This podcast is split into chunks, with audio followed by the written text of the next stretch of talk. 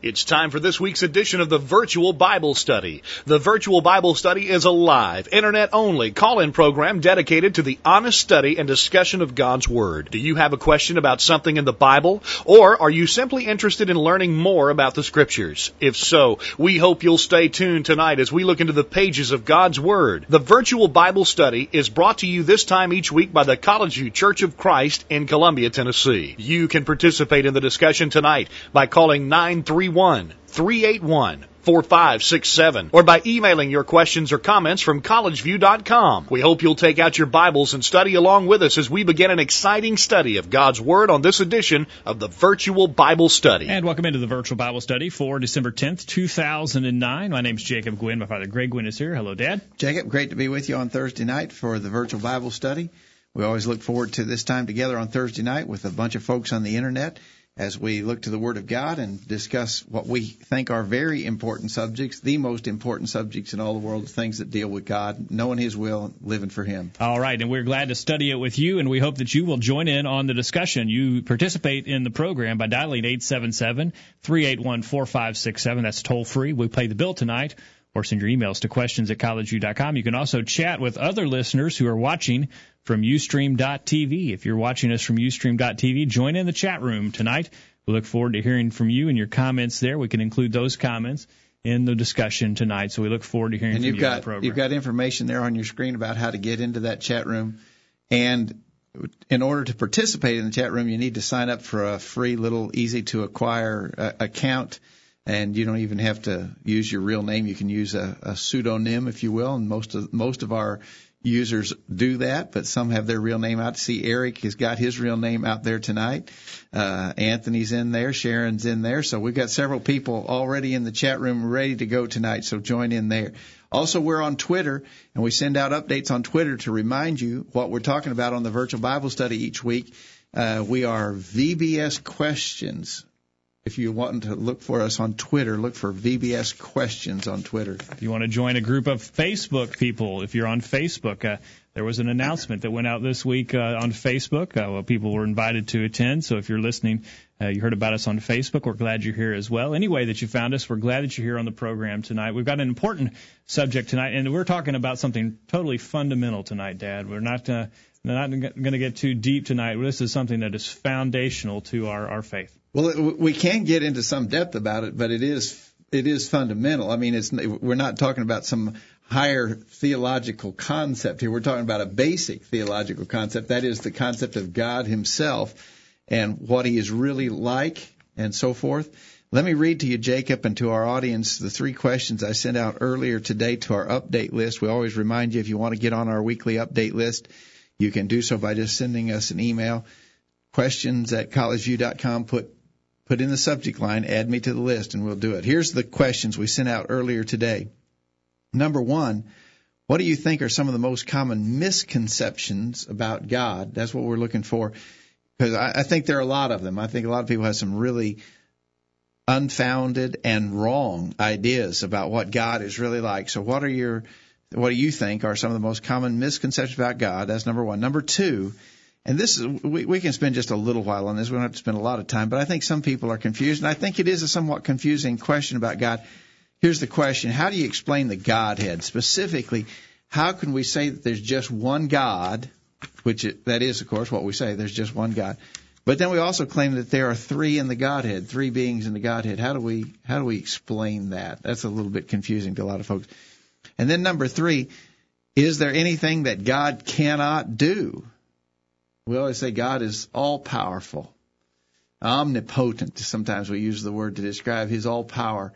He, and, and someone might be prone to say, there's not anything God can't do.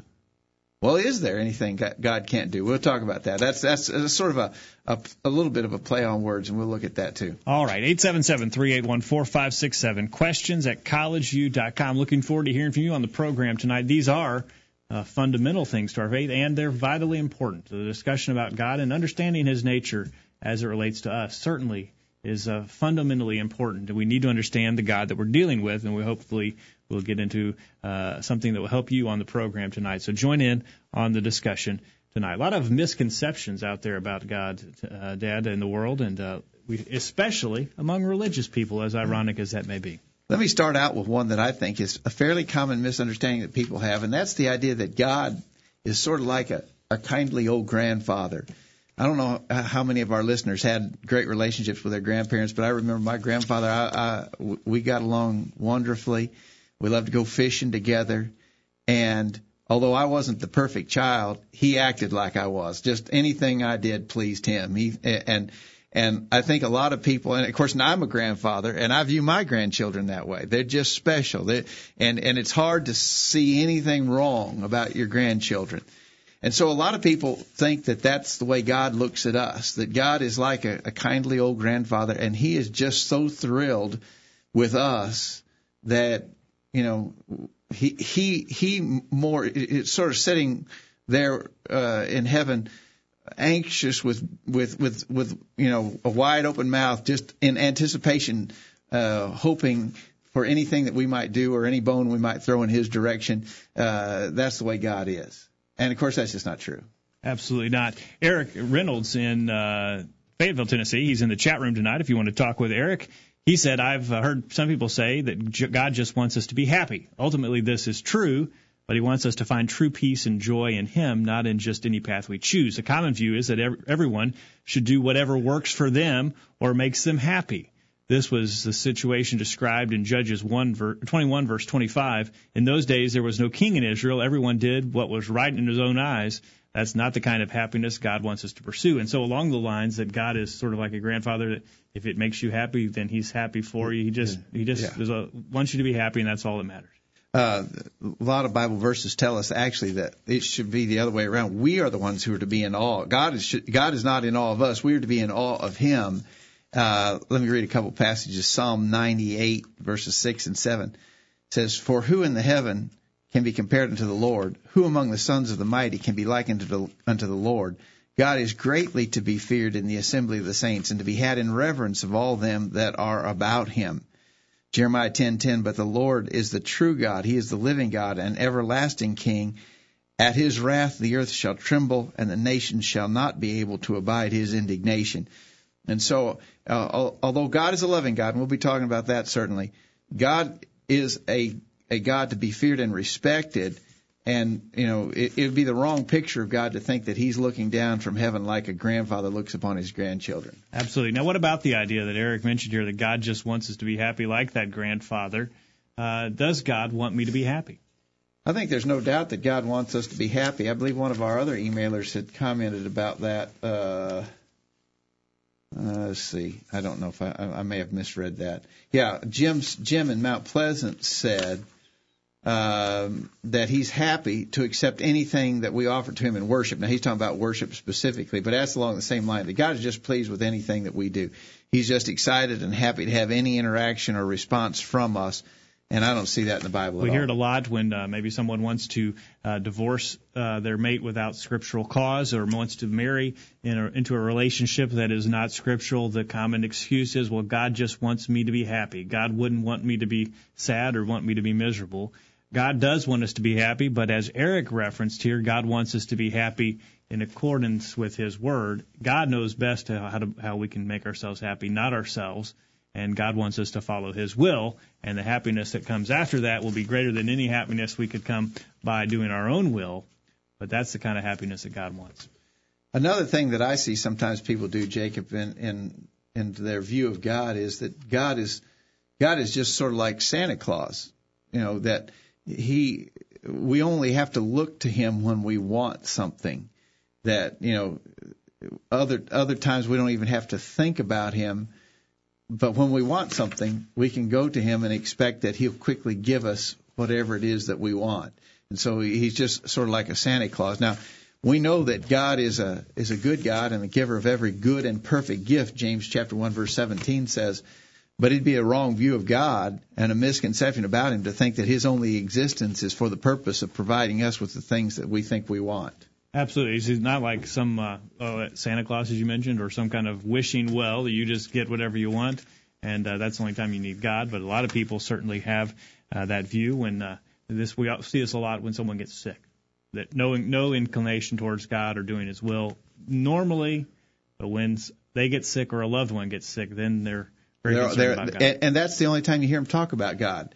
You know, norm, in their normal life, uh, when things are going well, they don't even think about God, much less talk about Him. But let them get sick or have a need, and then they talk about Oh, they're praying to God, and God, they're just sure that God will, you know, take care of all of this for them. Eight seven seven three eight one four five six seven. The phone line's open. Join in now, or send your email to questions at collegeview.com. You know, that's along the line of, of the idea that the, the the the flip side of that, Jacob, is that some people view God as sort of a scapegoat. That uh, if anything goes wrong, they're quick to blame Him. Uh, and, and you know, you've heard people maybe they lost a loved one, maybe they had some terrible circumstance develop in their life, and the question they ask is, why is God doing this to me? And so they're actually using God as a scapegoat and blaming Him if things aren't perfect and things aren't going exactly the way they should.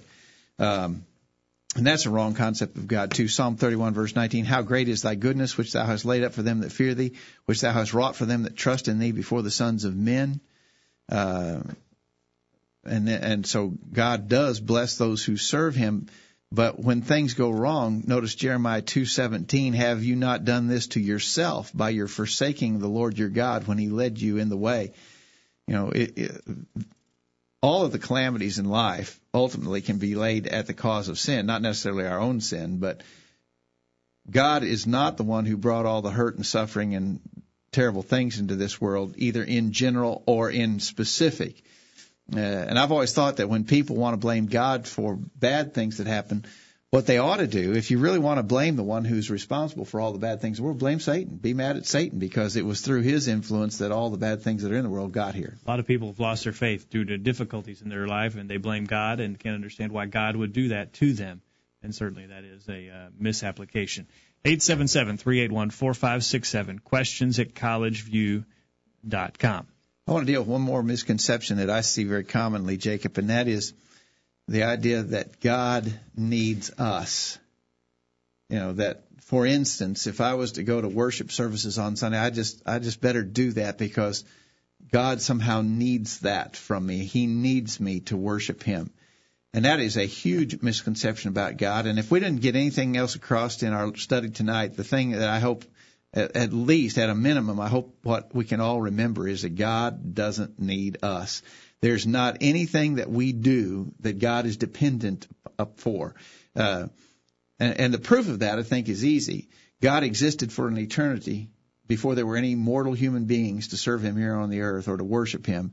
And after this world is destroyed, God will continue to exist for an eternity without mortal human beings doing anything for Him. God doesn't need us we need God. Um, and when Paul preached, go ahead. Dan Barker, remember we interviewed the atheist Dan Barker. That's one of the ways he ridicules God. Is how could this Almighty Creator of the world need uh, have such a fragile ego that he needs humans to worship him and serve him? What what kind of God would that be? He he ridiculed God because he has the understanding that if there was a God, that he would somehow need the worship that we could offer him. And that's just wrong. In Paul's famous sermon on Mars Hill in the city of Athens, when he was addressing a whole host of idol worshippers, he taught them about the true God. And he said in Acts 17 verse 24, God that made the world and all things therein, seeing that he is Lord of heaven and earth, dwelleth not in temples made with hands, neither is worshipped with men's hands, as though he needed anything seeing he giveth to all life and breath and all things. God doesn't need us. He doesn't need anything we provide. In Psalm 50, beginning in verse 7, Hear, O my people, and I will speak, O Israel, and I will testify against thee. I am God, even thy, even thy God. If I were hungry, I would not tell thee, for the world is mine and the fullness thereof. God says, if I needed something, I wouldn't come to you for it. You know, he, he's saying I don't need anything, but basically, if even if I did, I wouldn't come to you expecting that you could provide what I need. God doesn't need us. And so it's a huge misconception of God to suggest that he does need what we have to offer. All right, lots more to talk about in these misconceptions about God, but we're up against a break. When we get back from the break, we want to take your email or your phone call. We'll give you time during the break to get your thoughts together and join in the discussion on the other side. Don't go anywhere. The virtual Bible study will continue right after this. Don't touch that mouse. The virtual Bible study will be back right after this. I'm Greg Gwynn, a host of the Virtual Bible Study. Thanks for joining us for tonight's program. The Virtual Bible Study is presented weekly by the College View Church of Christ in Columbia, Tennessee. Each week on the Virtual Bible Study, we simply engage in a study of God's Word in an effort to better understand it, better understand how God views us, and better understand what He wants from us in our lives. We're not studying any creeds. We're not studying any books written by men. We're just studying the Bible. And we're trying to study the Bible alone without any of our opinions or wisdom mixed in. We're only interested in what our Creator has revealed to us in His Word. We realize that we're fallible and cannot direct our own steps. As a result, what we think or feel doesn't really matter. All that matters is what God has said. So that's what the virtual Bible study is all about. It's pretty simple, isn't it? Thanks again for joining us tonight, and we'll hope you'll make plans to join us every Thursday night for the virtual Bible study. Computers are good for lots of things, but there's no better way you could be using yours than to participate in the virtual Bible study every Thursday night. Can you think of a better use of your time? Use your internet connection for something good. Listen to the virtual Bible study every week. Now, back to the program. And welcome back to the virtual Bible study tonight. We're glad you're a part of it. If you're just joining us on the program tonight, we're talking about God and some questions about God. Right now, we're considering misconceptions about God. And so if you'd like to join in on the discussion, send us an email to questions at collegeview.com or give us a call at 877 381 six seven. We're looking forward to hearing from you. And there are a lot of misconceptions. You know, we probably could have done a whole hour on this. We've got other topics that we want to get to, but there are numerous misconceptions. Yeah, we're getting a lot of comments in the chat room. We've got several emails here we want to get to, but I had a couple other things written down, Jacob, that I wanted to mention as I see as misconceptions about God. One of them is that God is somehow like a mean prison warden looking for a chance to catch us in a mistake or a flaw so he can punish us that what he really delights in is some opportunity to just strike us down. And that that actually is why he gave all the rules that he gave, because he just wants to find some opportunity to condemn us. And that, and that's not true either. Uh, we've talked about this before, but one of the verses that I think is so powerful in the New Testament is 1 Timothy 2 verse 4. God will have all men to be saved and come to the knowledge of the truth. God wants everybody to be saved. He's not looking for an opportunity to, to punish. He's really looking for an opportunity to save us. And that's what he wants to do. So he's not he's not some kind of a mean spirit, a hateful spirit that really hopes what he desperately hopes is that he can catch us in a mistake so he can just strike us down and send us to hell. That's not God. That's a misconception of God. Closely related to that is the idea that God is some type of tyrant who, in his infinite knowledge, looked down on the earth and knew things that you would like to do, things that would be good for you, and he made a list of rules that said you can't do anything fun or you can't do anything that would be beneficial to you so that you would live a miserable life. There are a lot of people who are not Christians who believe that. Sadly, there are many people who would claim to be Christians who believe just that, that doing what God says to do will make them miserable. Exactly right. We've referenced many times on the virtual Bible study Deuteronomy 624 which says, The Lord commanded us to do all these statutes to fear the Lord our God for our good always, that he might preserve us alive as it is this day. God's commandments, it always has been so. It was so in the Old Testament and it's so now that God's commandments are for our good. And he gave them because he knows what's in our best interest. He created us after all.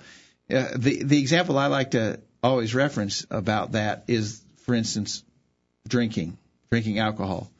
Why did God make a prohibition on that? Why does he not want us drinking alcohol? Just so he could make a rule and see if we could keep it? I think the answer to that's obviously no. He made that rule because he knows nobody is benefited by doing that. There's no good that comes from it, and therefore he made a rule and just to protect us. You know that that's like when you were a kid, Jacob, and and as a father, I made the rule you can't go out and play in the street. I didn't make that rule just to be, to be mean. I did it because I didn't want you to get hurt in the street, right? And all of God's rules are of that nature. He made them for our well-being. For our good always, and we need to view him that way. And that is a misunderstanding of God when we view His will and His instruction as being detrimental uh, to our well-being.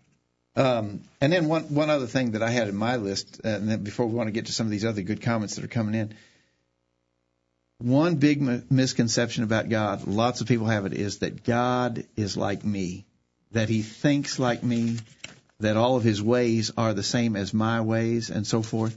God is not a person just like me. Psalm 50 verse 21, so you might want to note this verse. I think it's really strong. Psalm 50 verse 21 says, you thought that I was just like you. I will reprove you and state the case in order before your eyes. In other words, the clear implication of that verse is, I am not a person just like you. And then the verse that's more well known is Isaiah 55 verse 8 and 9. My thoughts are not your thoughts, neither are my ways your ways, saith the Lord. For as the heavens are higher than the earth, so are my ways higher than your ways, and my thoughts than your thoughts. God is not just like us. He's not a person just like us. Along those lines, Eric in Fayetteville sends in this comment. Another misconception is that God expects us to understand the reasoning behind everything He asks of us. Many will only obey something if it makes good sense to them. If if this is uh, it is true that God says, "Come now, let us reason together" in Isaiah 1 verse 18. But God also expects total and absolute submission, whether or not we know the reasons why. His thoughts are not our his our thoughts, nor His ways our ways in Isaiah 55, 8, and 9. Again, God's not like us. Therefore, I don't have to understand why He gave me the instruction. I need to know that His ways are better than my ways. That's right. Now, I think Eric says, you know, lots of times God does explain the reasoning behind His instructions. But even if I don't understand, I need to have the faith and confidence that what God says is right and His way is the best way. And if I live by it, it'll turn out the best for me. Um, that that that that is a part of having faith in God. That what He tells me to do is best for me, and I should do it even if I don't understand it. Now, I think, as as Eric said, I think many of the things He tells us to do, we we do have reasoning behind it, and He's explained it. But even if I don't get it, I need to do it. All right, absolutely. If you've not joined in on the discussion now, join in with uh, other listeners here. Eight seven seven three eight one four five six seven. Questions at collegeview.com. We do have numerous comments to get to. We'll try and include your comments out of the chat room tonight too, if we can get to them, so you can include uh, your comments there. Anthony in Columbia has said probably the most pervasive misconception is that God is a big cuddly teddy bear that would never punish anyone.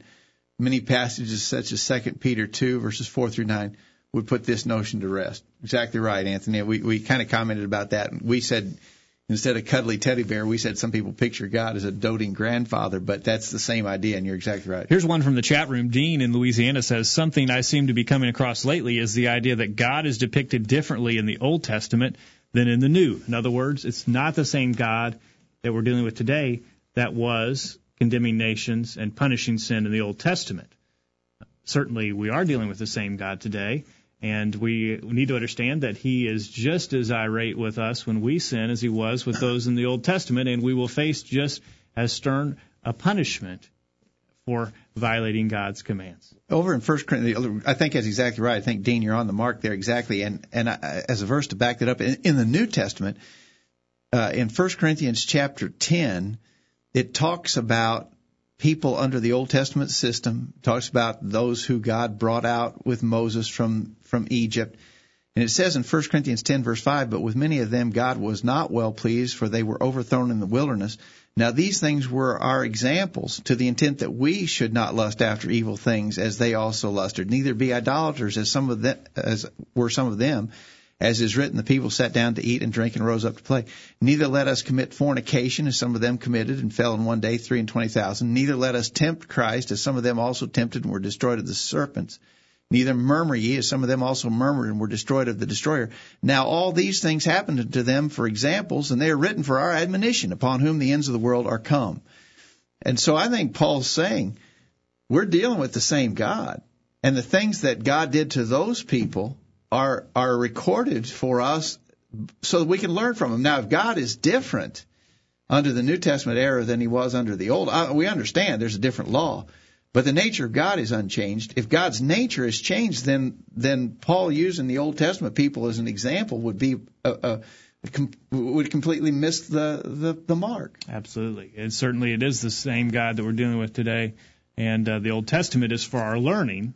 If the, if God changed between the New Old Testament and the New Testament, then why have the Old Testament there for our learning? It doesn't do me any good because we're dealing with somebody else that I don't know anything about. Exactly. So thank you for those comments, Dean. Uh, I've got Jack on email from Hampshire, Tennessee. Uh, a misconception about God is that once you become a Christian, God will solve all your problems. You know, that's that's almost like a mercenary view of God. If I serve Him, then then everything will be perfect. And God never, it never said that everything in this lifetime will be perfect for Christians. In fact, the history of God's most faithful people through all ages was that they often suffered very hard things in order to be faithful to God. All right. Along those lines, Master of None in the chat room says uh, that uh, one misconception is that bad things don't happen to truly godly Christians. He says, see 2 Corinthians chapter 11, verses 24 through 26. Five times I received from the Jews the 40 lashes minus one. Three times I was beaten with rods. Once I was stoned. Three times I was shipwrecked. I spent a night and day in the open sea, uh, talking about Paul.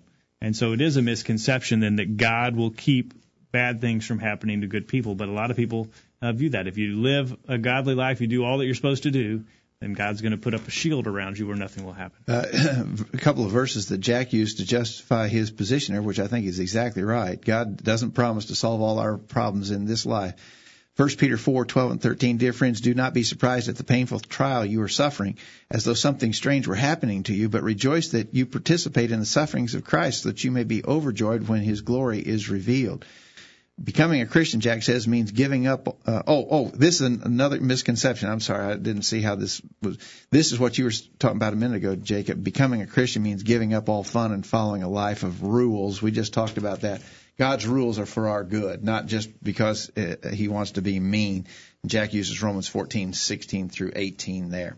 All right. 877-381-4567. Questions at collegeview.com. We're getting great comments tonight, and we want yours to be included in the list if you've not included it already. So let us know your thoughts on the program tonight. Uh, Arthur in Culleoka, Tennessee, sends in just a, a verse reference from Malachi chapter 3, verse 6.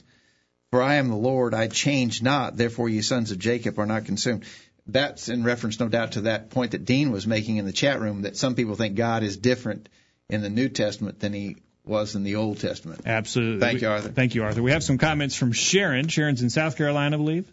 That's right. Uh, she says that uh, one misconception about God is God's a loving, caring, merciful God. Therefore, He will not send anyone to hell. Uh, we commented on that that God is not uh, just so. Yeah, she says the first part is true. God is loving, caring, and merciful. That's true. She says the first part of that statement is true.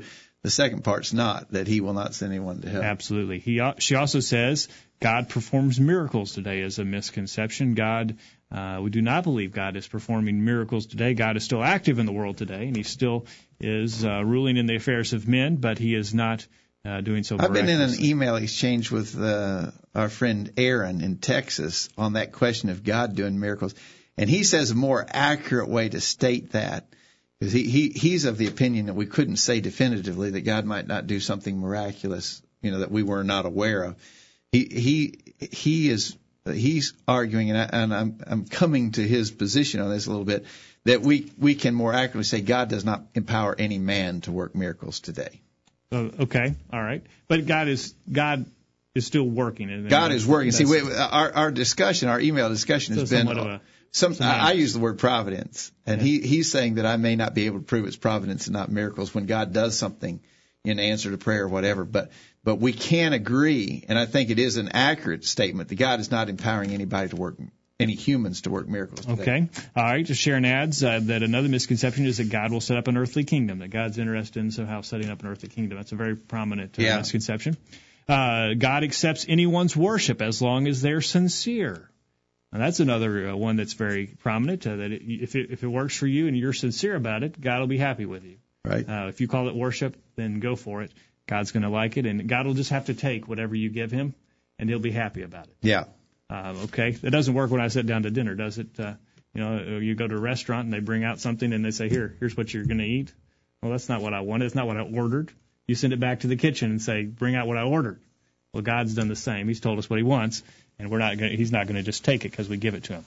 All right. Uh, God is a God of tolerance. That is the last one that she sends in.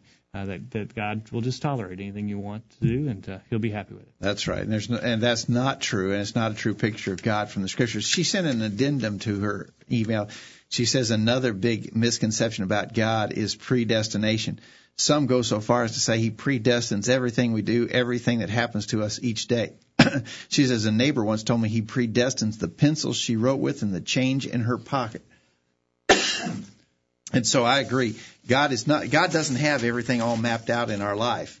We are free moral agents. We can choose what we will do. Okay, it's time for this week's bullet point, and the comments continue to come in. So we would encourage you during this break to join in on the discussion. 877-381-4567. Questions at collegeview.com. We'll get this week's bullet point, and we'll continue the discussion on the other side. Don't go anywhere. We'll be back right after this.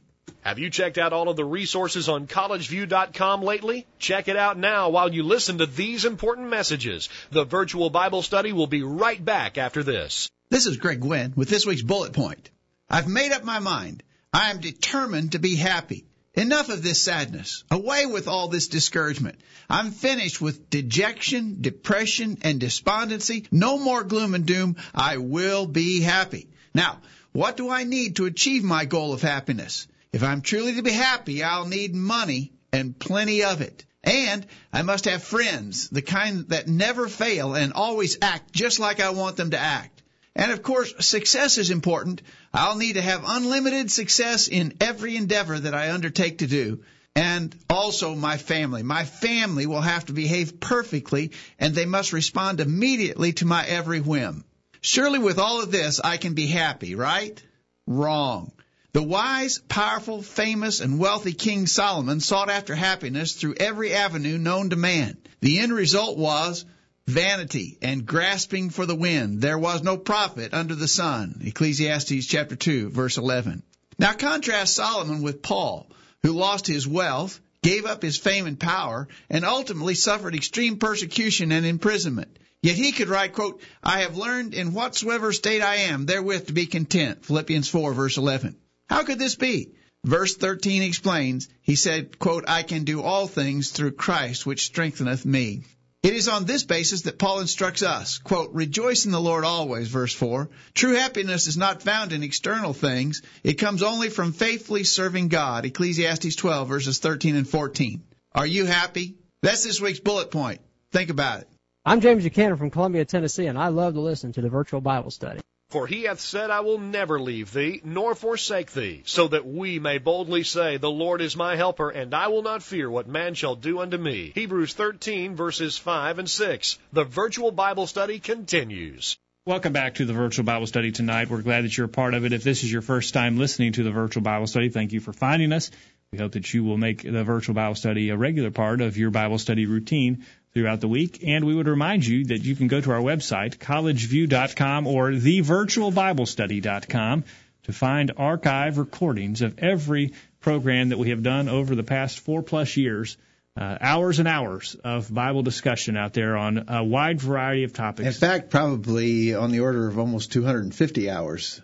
Oh, that's a lot of hours. Yeah. And so uh, you can find certainly, uh, hopefully, some helpful teaching there for you. If you are interested in any Bible subject, uh, go out to our website and uh, do a search and see if you can find a program that may have talked about uh, your question. Or if you have a question that we have not discussed, to send it anytime to questions at collegeview.com. We can include it in a future edition of the virtual Bible study. But thank you again for being a part of the program tonight. We'd like your questions or your comments on the program tonight at 877-381-4567, questions at collegeview.com. Jacob, we're getting tons of comments in the chat room, uh, and we just can't we can't monitor them all. So if you're chatting there and we don't get to something you said in the chat room, uh, don't don't take offense. There's some that. discussion right now about God wouldn't send anybody to hell, and that's uh, certainly a misconception we've talked about. You know, the, that is I, that would be that have to be ranked real high up on the list of misconceptions about God. That God is such a loving God that He could never punish anybody.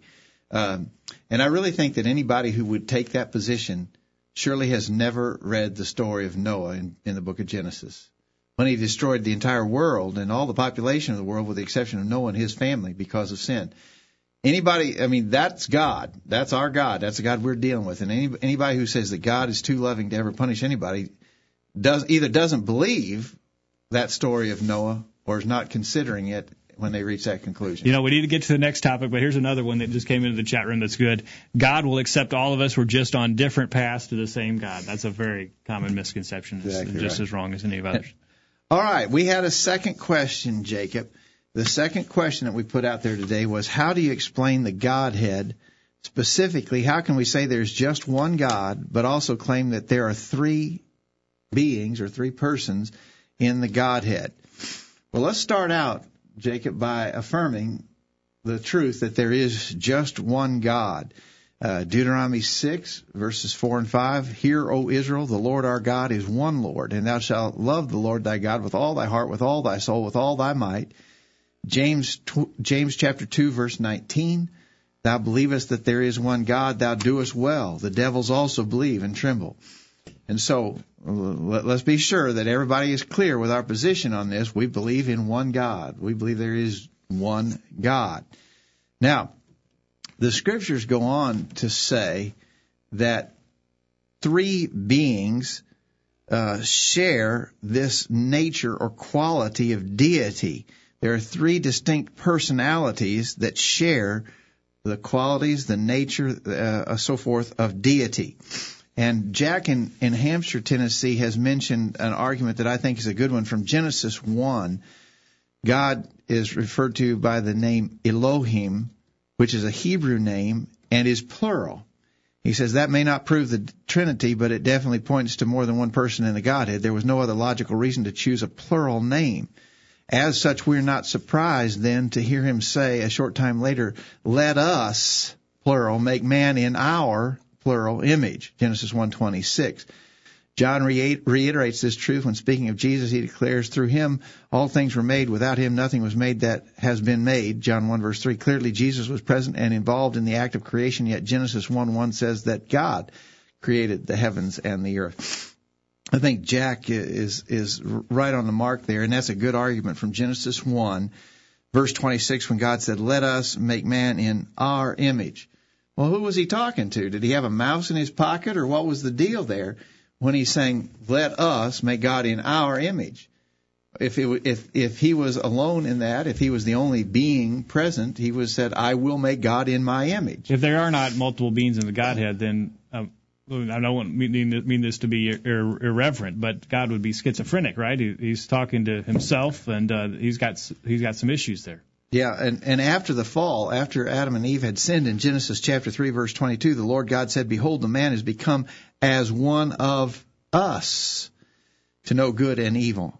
And he didn't say man has become as I am. He said man has become as one of us. Again, in the plural. So from very early on in Genesis, we we get the idea of this plurality of the Godhead, multiple beings now, there is one God. I, think maybe, and I, I don't know if this is a real adequate way to express it or not, but it's sort of like what we might say that there's there's one man, and when we mean that, when we say that, we mean there's one mankind, there's one human type. We are all one in the sense that we are all share all humans share the same qualities or characteristics of humanity. What makes a man a man what makes a human a human, we share those attributes or those characteristics. And so you might say it is not, it, it, grammatically it maybe sounds a little peculiar to us, but we might say, and that would be our meaning, if we said there's just one man or there's just one mankind or there's just one humankind. One small step for man, one giant leap for mankind, or step for mankind. Yeah. Okay. So, so Neil Armstrong on the yeah. moon used that concept when he made that famous statement. And that's what we mean when we say there is one God. There's one divine nature or quality there are three beings that possess those attributes of deity. I'll make a note uh, that if you're in the chat room tonight and you're not logged in, we are now able to turn the moderation off, and so anyone can make a, a comment in the chat room. You don't have to have a username now, so uh, we've opened they let it wide us open. Do, I don't understand that, but occasionally they let us do that. It's a little buggy. It doesn't come all the time like it should. But now you don't even have to have an account. Jump in there, boy. This could get crazy in the chat room. You all behave yourself in there. We're not moderating that chat room. So yeah, we're, we've opened the doors wide open. So join in with other listeners and uh, while you're chatting, uh, pay attention to what we're saying, if you don't yeah, mind. Yeah. One of the pl- best places, I think, Jacob, where we can see these different beings of the Godhead is when Jesus was baptized in Matthew chapter 3, beginning verse 16.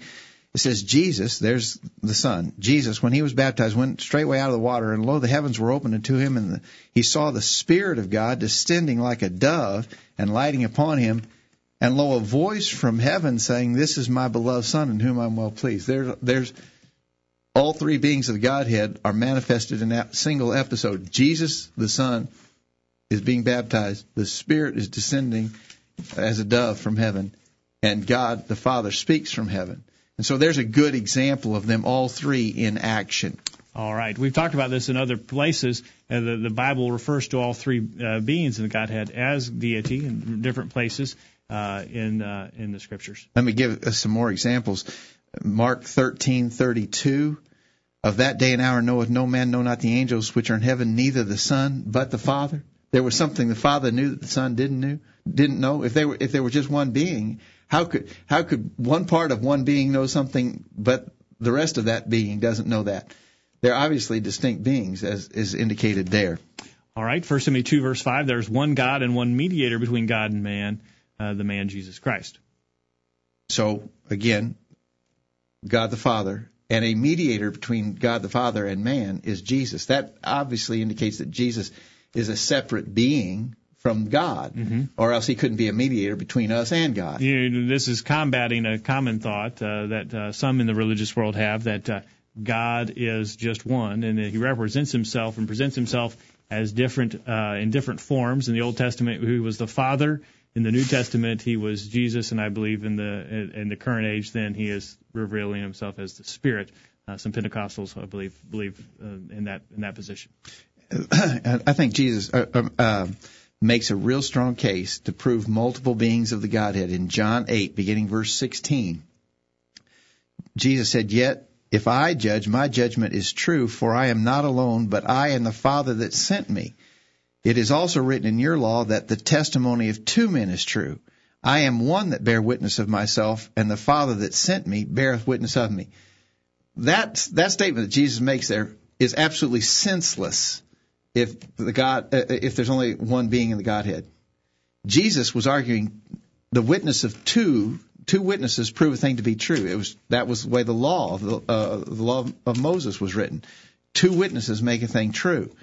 Jesus said, "I'm one witness, and the Father is the second witness." But if they're the same being, if there's no distinction between them, the argument that he makes there is is just meaningless. Eight seven seven three. We got any good comments in email here? Questions at collegeview.com.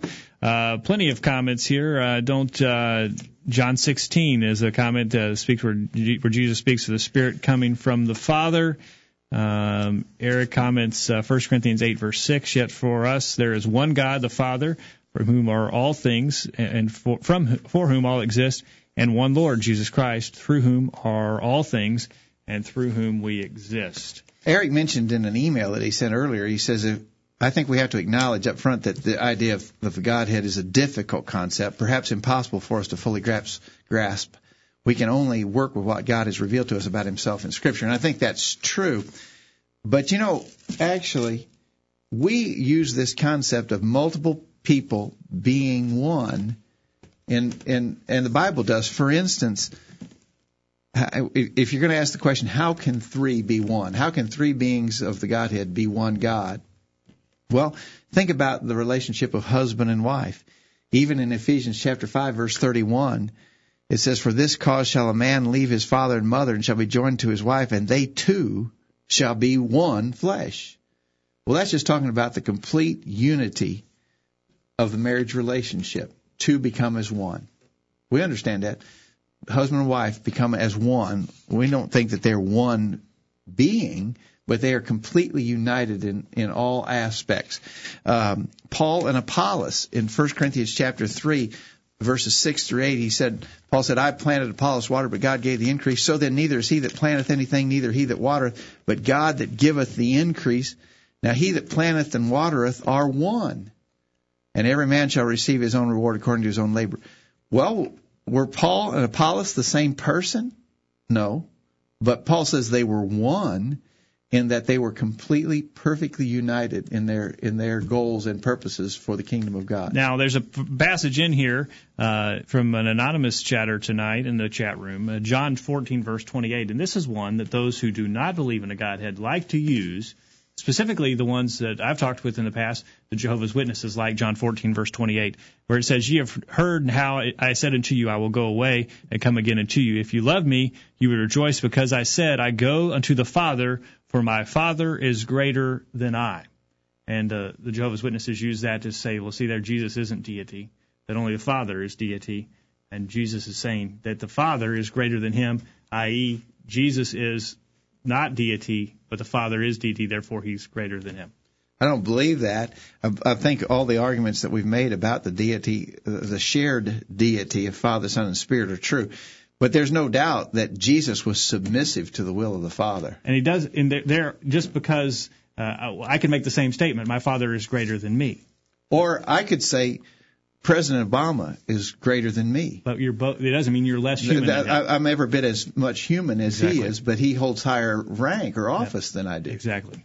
Yeah. Uh, so uh, certainly that uh, does not show that Jesus is not God. I don't think that necessarily the chatter was indicating that in, uh, with this comment, or maybe maybe you were. If you were, you can clarify. Uh, but it is a passage to misuse at times. Uh, Arthur from Culleoka sends in Romans 11:22.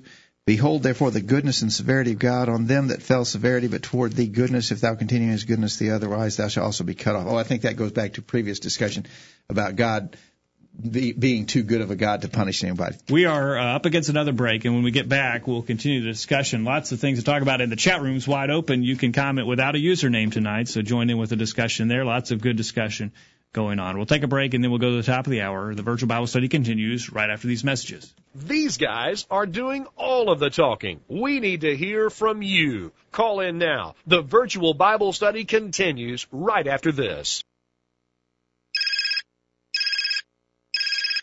Hello. Hey, Matt. No, I don't have any plans for Friday night. What are you doing? Oh, I won't be able to go with you to watch that movie. Because, Matt, the movie is rated R. Hey, why don't you just come over and hang out at my house Friday night? Great, I'll see you there. Being pleasing to God means that you may have to be different than the crowd, but don't be afraid to stand up for what's right. It just might find that it's easier than what you expect. A message brought to you by College View Church of Christ. My name is Rick Harris, and I love to listen to the virtual Bible study. I hope you'll join me and many others in this weekly Internet Bible study group. Be sure to listen every Thursday night broadcasting around the world with truths that are out of this world. The virtual Bible study. Take it away, guys. Welcome back to the virtual Bible study tonight. We are talking about misunderstandings about God and some questions about God, uh, and we've talked about a couple different topics, and we've got about uh, less than 15 minutes now to take the third question that we had posed for consideration tonight, and that is some things that God cannot do. We talk about God's uh, power and the fact that He is omnipotent, that He can has all power but in spite of that, uh, as, as, as contradictory as it may sound, the scriptures tell us there are some things that God cannot do. Yeah, we might introduce this by you know there's this old argument that that doubters and skeptics try to pose about God, where wherein they'd say, well, if God is all powerful, can God make a rock big enough that even He can't move it?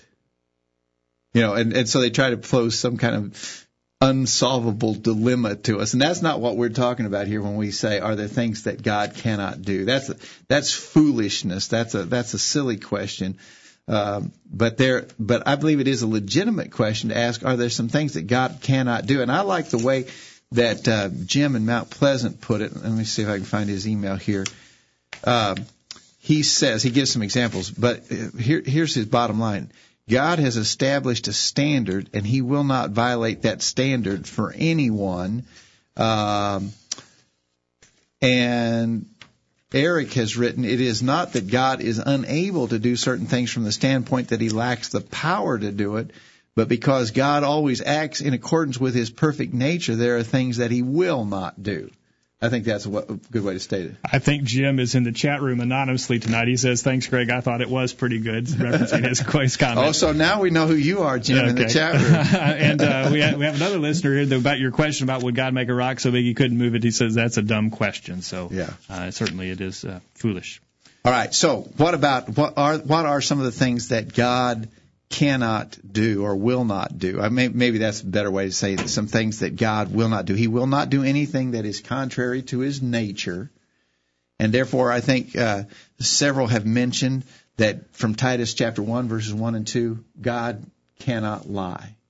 Now, that's because it is against his basic nature. It is not in the nature of God to lie. God cannot lie. And I think several of our emailers have mentioned that one in close conjunction with that, we would there are a couple of verses that say God cannot forget His promises. Uh, Peter three verses three through seven. God can't break His word. Once He has said something, He's going to follow through. In in Matthew chapter five verse eighteen, verily I say to you, till heaven and earth pass, one jot or one tittle shall in no wise pass from the law till all be fulfilled. John 10 verse 35, the scripture cannot be broken. If you want to know how careful God is to fulfill everything he says, notice that Jesus used the expression, not one jot or tittle shall pass from the law till all be fulfilled. My understanding is the jot and the tittle were the smallest strokes of the pen in, in writing the Hebrew alphabet. And Jesus is saying God will keep his promise so perfectly that he won't even let one little stroke of the pen be violated.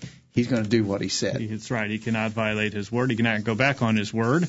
And uh, James chapter 1, verses 13 and 14 tell us something else. I think another one of our listeners uh, brought this one to mind, to light. Uh, Sharon, I think Sharon did. Sharon did. And that is God cannot tempt men to sin, according to James chapter 1, verses 13 and 14. Let no man say when he is tempted, I am tempted of God, for God cannot be tempted with evil. There's another thing God can't be tempted, can't do. He can't be tempted with evil. Neither tempteth he any man, but every man is tempted when he is drawn away of his own lust and enticed. Exactly right. So God, God can't tempt us because he doesn't know what it's like to be tempted himself.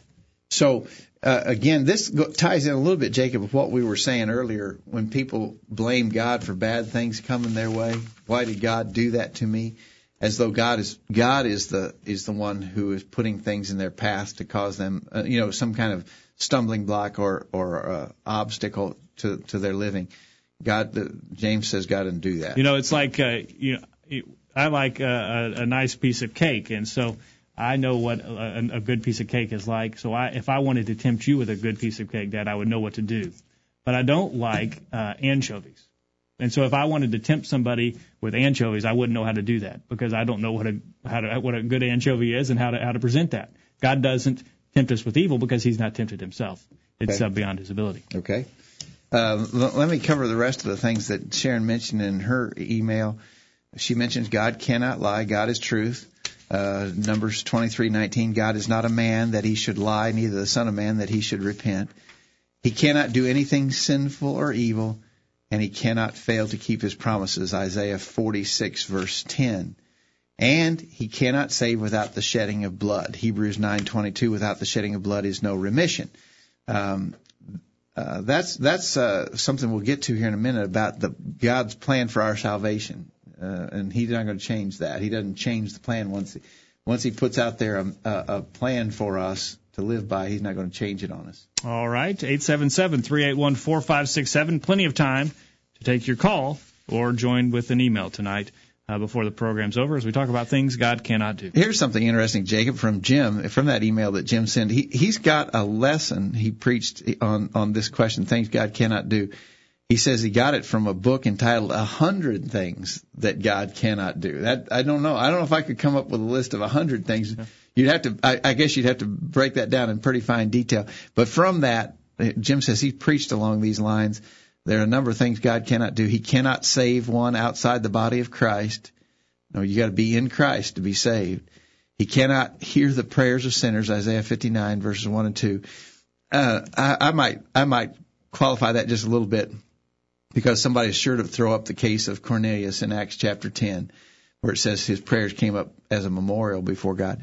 I think that God, the, only the only response God might make to a prayer is one who's seeking truth, as in the case of Cornelius. But I think it is generally a, a true statement. Eric referenced a passage in Isaiah 59 verse 1 and 2. Behold, Yeah. the Lord's hand is not shortened that it cannot save, nor his ear dull that it cannot hear. But your iniquities have made separation between you and your God, and your sins have hidden his face so that he does not hear. Yeah, and that's the same one that Jim mentions, Isaiah 59, 1, 2.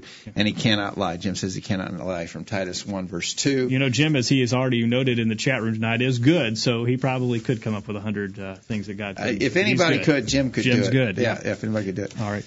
Uh, and uh, Anthony says God cannot forgive unrepentant sinners, uh, which is true. I mean, read, read through all the Bible, and one of the things that's true about God is that He He has always demanded repentance for when we sin. Before we, now He can forgive us, but we have to seek that forgiveness through repentance. And God doesn't save without repentance. And Anthony also mentions God cannot, cannot tolerate sin or allow it in His presence, um, which is a strong thing to understand. Um, that God doesn't that that sin is is a sickening abomination to God. It's it, it, he hates sin. We need to understand that he can't tolerate. He's not going to he's not going to be pleased with us or or shine his favor upon us when we continue to sin and won't repent of those sins. All right, 877-381-4567, questions at collegeview.com. About five minutes to go would ask you a favor if you're in the chat room tonight. You don't have to identify yourself, but maybe uh, since you can uh, comment without a username, all you need to do is go to the place where you enter in a comment, enter in where you're listening to us from tonight. It'd be interesting to, to know where you are. Yeah, just put in your city. Just put in your city real quick, your or, your, or your country if you're from from abroad. Other listeners here would like to know who's who's out there and where you're listening from. So uh, let us know where you are. There's a listener from Mount Pleasant, Tennessee, in the chat room tonight. Um, let's go on. Let's talk about this while we get some of those responses on location from different listeners. Um, one of the things that we have now, since God has given us His final revelation in the New Testament, we could say about God that God cannot and won't change His plan for us. Jude verse three. Jude, uh, the New American Standard Version says, I felt the necessity to write to you appealing that you contend earnestly for the faith which was once for all delivered to the saints. In other words, it's a it's a permanent, a final uh, message of God. He's not going to change His plan. He's not going to save by any means other than Jesus. That's a big question in the world today. And we hear even religious leaders who are off on this who say that, oh, you could come to God by being a Muslim or you could come to God by being a Jew. And being a Christian is just one of the ways that you might approach to God. But in Acts chapter 4 verse 12, Peter said, Neither is there salvation in any other, for there's none other name given under heaven among men whereby we must be saved. He's not going to save. God, God can't, God won't save by any means other than through Jesus. Jesus said in John 14:6, I am the way, the truth, and the life. No man comes to the Father but by me. All right, uh, so we cannot uh, be saved without Christ, and we cannot be saved without obedience. In Hebrews 5 verse 9, he's the author of eternal salvation to all them who obey him. So we got we got to obey to be saved. He won't save without obedience, but he won't refuse to save anybody who does obey. Uh, anybody who obeys, John 10 verses 27 29, God will save. And uh, one thing that is beneficial to us, and that is that God cannot remember sins once they've been forgiven. Uh, that's impossible for God to do. He says he, he, he won't do it in Hebrews 10, 17, 16 17. He says, "Their sins and their iniquities I will remember no more." Arthur sends in John 8:24 where it says, Jesus said, I say therefore unto you that ye shall die in your sins, for if you believe not that I am He, ye shall die in your sins. So, so again, along the lines that He won't save any by any means other than Jesus. Um, and I think that pretty well covered our emails. Uh, we get a lot of chats in the in the chat room. Where, where are people listening from? All right. Uh, if you have not uh, sent in your location tonight in the chat room, why not uh, just type that in uh, in the chat room? You don't have to be logged in. Anyone can do it. Uh, we have listeners tonight uh, from Mount Pleasant, Tennessee, Orangeburg, South Carolina, Fayetteville, Tennessee, Jennings, Florida, uh, Kentucky, Columbia, Tennessee, and uh, certainly some others uh, that can send in your location if you don't mind before the program is over. Uh, here we have one from Swartz Creek, Michigan. Swartz Creek, Michigan. All right. I imagine it's snowy up there too. Oh man, I bet it is. Yeah. We probably can't see the creek anymore. All right. All right. Well, we're out of time, and I think we've had a good study. And in fact, I see someone in chat in the chat room suggesting maybe there's a listener from Culleoka, Tennessee. A lot of people won't know where Culleoka is, but we do. Uh, uh, it's been a good topic, and I'm seeing some suggest that it's worth discussing further. So maybe we will in a future broadcast, Jacob. All right, uh, certainly a good discussion and excellent comments from our listeners, and appreciate uh, those good comments. Yes, thanks to everybody who's been listening. We hope you'll make it a regular appointment to be with us on Thursday night for the virtual Bible study. I've, I've suggested several times. I think it's worth doing. If you, because I talk to people every once in a while, Jacob, and they'll say, "Oh, I just forgot to tune in. I forgot about it on Thursday night." Put an alarm on your in your cell phone. Most people's cell phone let you make a, an alarm. Put in a weekly alarm to, to notify you at this time every Thursday night, and that'll remind you. Go get on a computer. And as we also say, Jacob, use your computer for something good. All right. Thank you for being a part of the program. Thank you for your time tonight, Dad. Thanks, Jacob. We hope you'll make plans to be back here next week for another edition of the virtual Bible study. And in the meantime, we encourage you to put God first in your life, study His inspired Word, the Bible, and live by it every day. You'll never regret it. Thanks for listening to the virtual Bible study brought to you by the College View Church of Christ. The College View Church of Christ meets at 1618 Hampshire Pike in Columbia, Tennessee. If you are in the Columbia, Tennessee area, we encourage you to worship with the College View Church of Christ on Sunday mornings at 9:30 and on Sunday evenings at 6 o'clock. The College View Church of Christ also welcomes you to attend their Wednesday night Bible studies at 7 o'clock. If you have any questions about something that was said on tonight's broadcast or would like more information about the College College View Church of Christ, please call 931 381 4567. That number again, 931 381 4567. Or for more information on the internet, visit collegeview.com. Be sure to tune into the virtual Bible study this time next Thursday for another informative study of God's Word.